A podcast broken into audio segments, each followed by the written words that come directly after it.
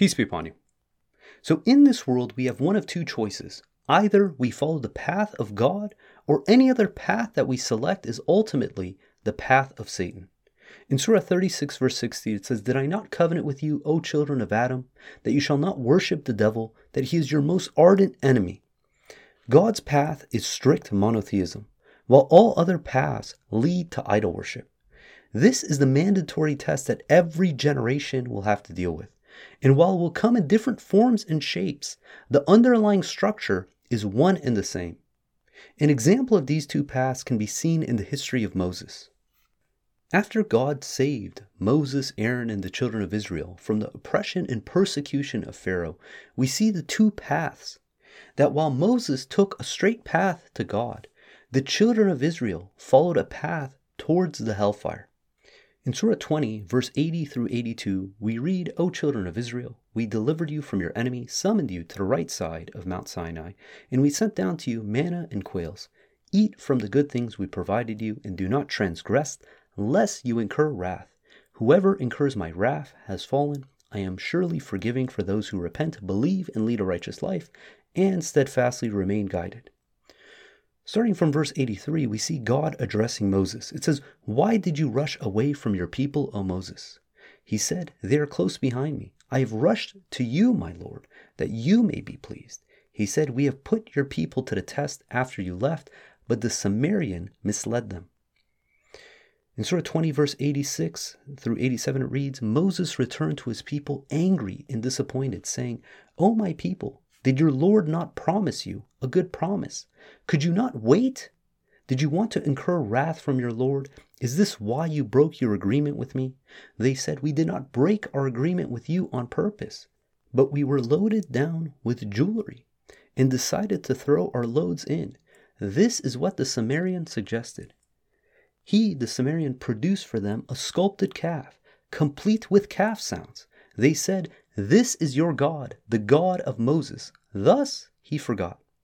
Could they not see that it neither responded to them nor possessed any power to harm them or benefit them? And Aaron had told them, O my people, this is a test for you. Your only Lord is the most gracious, so follow me and obey my commands. They said, We will continue to worship it until Moses comes back. When Moses returns, we read his response in his dialogue with Aaron, starting from 2092 through 93. Moses said, O Aaron, what is it that prevented you, when you saw them go astray, from following my orders? Have you rebelled against me? He, Aaron, said, O son of my mother, do not pull me by my beard and my head. I was afraid that you might say, You have divided the children of Israel and disobeyed my orders. It continues in 2095 through 97. He, Moses, said, What is the matter with you, O Samarian? He, the Samarian, said, I saw what you could not see. I grabbed a fistful of dust from where the messenger stood, and I used it to mix into the golden calf. This is what my mind inspired me to do. He, Moses, said, Then go, and throughout your life do not even come close. You have an appointed time, your final judgment that you can never evade. Look at your God that you used to worship. We will burn it and throw it into the sea to stay down there forever. The mistake I think most people make when reading these verses is that they read them and look down on the children of Israel and forget that this book was given for the followers of the Quran to not make the same mistake. That this history is not placed inside the Quran so we can feel good about ourselves and look down on others. It's put inside the Quran for us as a warning not to make the same mistakes. And in order to be able to see this, we have to go deeper into the word choice and the symbolisms that are inside these verses. What's interesting is that when Moses rushed to God, he did so in order to have God hopefully be pleased with him. And the Arabic word to rush is ajal, that he rushed to God. In addition, when God questions him, Where are the children of Israel? he replies that they are close behind my footsteps. And the Arabic word here is athari, that he's rushed to God in order for God to be pleased. So these are two key words that we want to look at. One is ajal, which means to rush, and the other is athari, which means footsteps. when we continue to the motivations for the children of Israel, we see a couple glaring signs. One is that the people were impatient, that they wanted a God to worship while Moses was gone. Secondly, is they took the jewelry that God has blessed them with, and they turned this blessing into an idol to rival God. And the idol that they created, uh, based on the blessings that God has given them, the jewelry, the means, they turned this idol into a calf. And the Arabic word for calf is ajalan. And ajalan comes from the same root as ajal. That while Moses was rushing to God, again the word ajal, the children of Israel were creating an ajalan, a calf, for them to worship. And you see where these two priorities lie. And when the Samaritan was pressed to why he did this, his response is really interesting. He said, I saw what you cannot see. I grabbed a fistful of the dust from where the messenger's footsteps were. And again, this word here is athari. And if you recall, this is what Moses was saying when God asked him, Where are the children of uh, Israel? He said, They are following in my footsteps. And ironically, rather than following the path of the messenger, these individuals took the dust from the footsteps of the messenger and formed an idol out of it. So, out of the footsteps of the messengers, one can either follow his path to the worship of God alone, or can literally take the elements from his footsteps and form it into an idol which rivals God.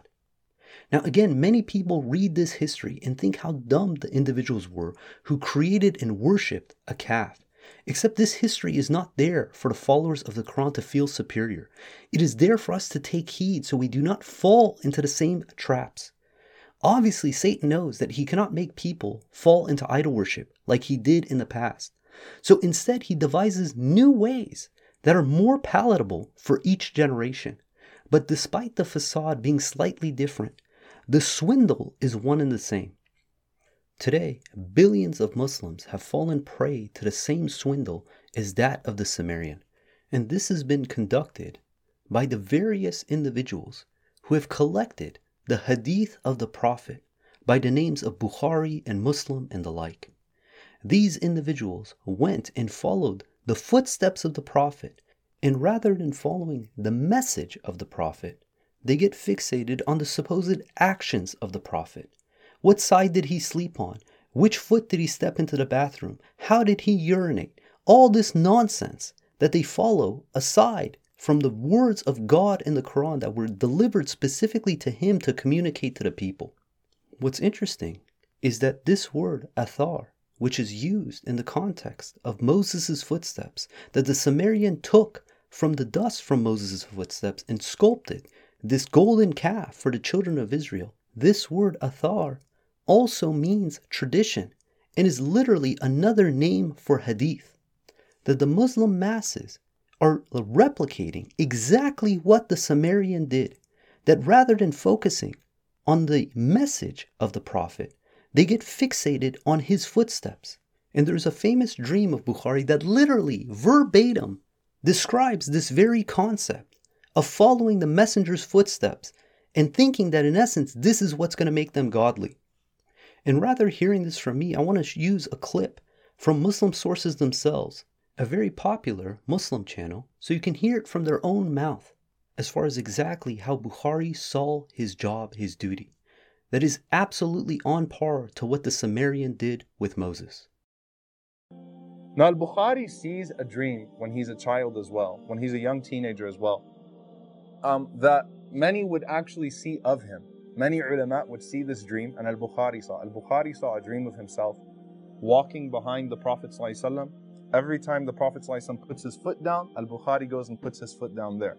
And he saw this dream of himself as a young man. And subhanAllah, other ulama, other scholars as well, uh, they saw that dream. Bukhari and other hadith collectors spent their life collecting the supposed stories from the footsteps of the Prophet. And in doing so, they negated the entire message of the Prophet that the object of worship should always be God alone, that we should not associate anything with God, and that our only source of religious law should be that of the Quran alone. In Surah 39, verse 3, it says, Absolutely, the religion shall be devoted to God alone. Those who set up idols beside Him say, We idolize them only to bring us closer to God, for they are in a better position. God will judge them regarding their disputes. God does not guide such liars, disbelievers. Individuals who idolize the Prophet by looking at the details of his life, yet negate the very message he came to preach, are showing that they don't believe in God, they don't believe in God's system, and they don't believe in the Quran. It continues in Surah 39, verse 45 says, When God alone is mentioned, the hearts of those who do not believe in the hereafter shrink with aversion. But when others are mentioned beside him, they become satisfied. The fact that the Muslims who uphold hadith beside that of the Quran are showing that they're dissatisfied with the book of God alone that they're looking for a book from some other entity, some other source, in order to give them comfort. In Surah 34, verse 44, it reads, We did not give them any other book to study. This implies, when it has to do with our religious salvation, the only book we are to uphold, the only book we are to study, is that of the Quran alone. In Surah 4, verse 36 says, You shall worship God alone, do not associate anything with Him. Individuals who are not content with worship of God alone, who are fixated on the fabricated stories of the prophet's personal life, are showing that they're associating other partners with God. God informs us that the only sunnah we are to uphold is the sunnah of God. That if we follow the sunnahs of the past generations, we're only going to go astray. In Surah 35, verse 43 says, They resorted to arrogance on earth and evil scheming. The evil schemes only backfire on those who scheme them. Then are they waiting except for the sunnah of the past? You will find that God's sunnah is never changeable. You will find that God's sunnah is immutable. Individuals who create these fabrications of the sunnah of the Prophet again are showing that they're not content with the sunnah of God. Ironically, their history is recorded in the Quran of what happens to individuals who followed the sunnah of a man as opposed to the sunnah of God. Individuals like Bukhari and the other hadith collectors are the Sumerian of the Muslim Ummah. Their collection of hadith literature is the golden calf that they have produced, and the Muslim masses, by upholding these books besides that of the Quran, are setting up rivals with God and His scripture, no different than the children of Israel did with the golden calf. In Surah 6, verse 112, it reads, We have permitted the enemies of every prophet, human and jinn devils, to inspire in each other fancy words in order to deceive. Had your Lord willed, they would not have done it. You shall disregard them and their fabrications. It continues in 113. It says, This is to let the minds of those who do not believe in the hereafter listen to such fabrications and accept them, and thus expose their real convictions. God tells us that the only source of religious law we are to uphold is the Quran alone. In Surah 6, verse 114, it reads, Shall I seek other than God as a source of law when He has revealed to you this book fully detailed? Those who receive the scripture recognize that it has been revealed from your Lord truthfully. You shall not harbor any doubt. The word of your Lord is complete in truth and justice. Nothing shall abrogate his words. He is the hear, the omniscient. And then God gives us this warning. It says in verse 116 if you obey the majority of people on earth, they will divert you from the path of God. They follow only conjecture, they only guess. One of the tricks the devil utilized over the Muslim masses was convincing them that idol worship is limited to physically imploring, bowing, and prostrating to some entity. Except the Quran informs us that our property, our business, our children can be idols if we love them more than we love God. That if we think anything beside God can harm or benefit us, independent of God, that this is a form of idol worship. And that if we take any other source of religious law other than what God informs us in this Quran, then we would be committing idol worship. In Surah 6, verse 121, it reads, Do not eat from that upon which the name of God has not been mentioned, for it is an abomination. The devils inspired their allies to argue with you. If you obey them, you will be idol worshippers. God is informing us that if God gives us a commandment and we follow some other source that tells us to do otherwise, that we are setting up idols next to God. God in the Quran repeatedly tells us what our religious obligations are, what our religious duties are, what our religious laws are, and the Hadith are full of contradictions to these laws, meaning the second that we uphold some other source beside what God has directly informed His Prophet and us today in the Quran, that we are setting up an idol next to God. The prophet of God came and delivered God's final scripture to mankind. It contains everything one needs in order to be redeemed by God. In Surah 18, verse 54, it says, We have cited in this Quran every kind of example, but the human being is the most argumentative creature. God has blessed the Arabs by sending his final prophet to them and revealing his final scripture, that of the Quran, in their own language. Yet rather than taking this message, they transformed the footsteps of the prophet into their idol and they used this source to rival God's scripture that the prophet was commissioned to deliver. In Surah 25, verse 27 through 30, we read, The day will come when the transgressor will bite his hands in anguish and say, At last I wish I had followed the path of the messenger. At last, woe to me! I wish I did not take that person as a friend. He has led me away from the message after it came to me, Indeed, the devil lets down his human victims. The messenger said, My Lord, my people have deserted this Quran. This is the testimony of the messenger on the day of judgment. His people who claim to uphold him have negated not only the path of the messenger, but also the very Quran he was destined to deliver. And ironically, rather than following his path, what do they do? they follow his literal supposed footsteps and miss the bigger picture. While the majority of the Muslim masses have been duped by the devil by upholding hadith beside that of the Quran, there are individuals who recognize the absolute blasphemy that is propagating from this hadith. But the response is not much different of that of Aaron, where they're concerned that if they call this out, that if they speak up against these blasphemies, that they're going to be dividing the ummah. But through this example, God is informing us that we should never tolerate idol worship in our religion. That if we're complacent in this regard, then we run the risk of being swept up with the crowd on their way to the hellfire. It reads in Surah 3, verse 175 It is the devil's system to instill fear into his subjects. Do not fear them and fear me instead if you are believers. We have to be 100% conscientious of our own necks. If others go astray, that's on them. But by being passive participants, as the vast majority of people are being sent astray, it is not doing anyone any good by being quiet and complacent to this clear blasphemy. Let's not make the same mistakes that the children of Israel made. Let's not follow into the swindles of Bukhari like the children of Israel did to the Sumerian. Let's follow the path of the messenger rather than worshiping at his footsteps.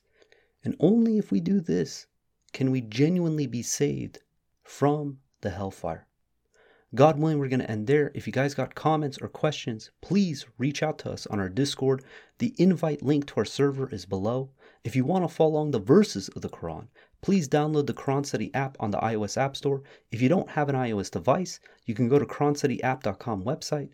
And if you want more information, you can go to QuranicLabs.com. And until next time, peace and God bless.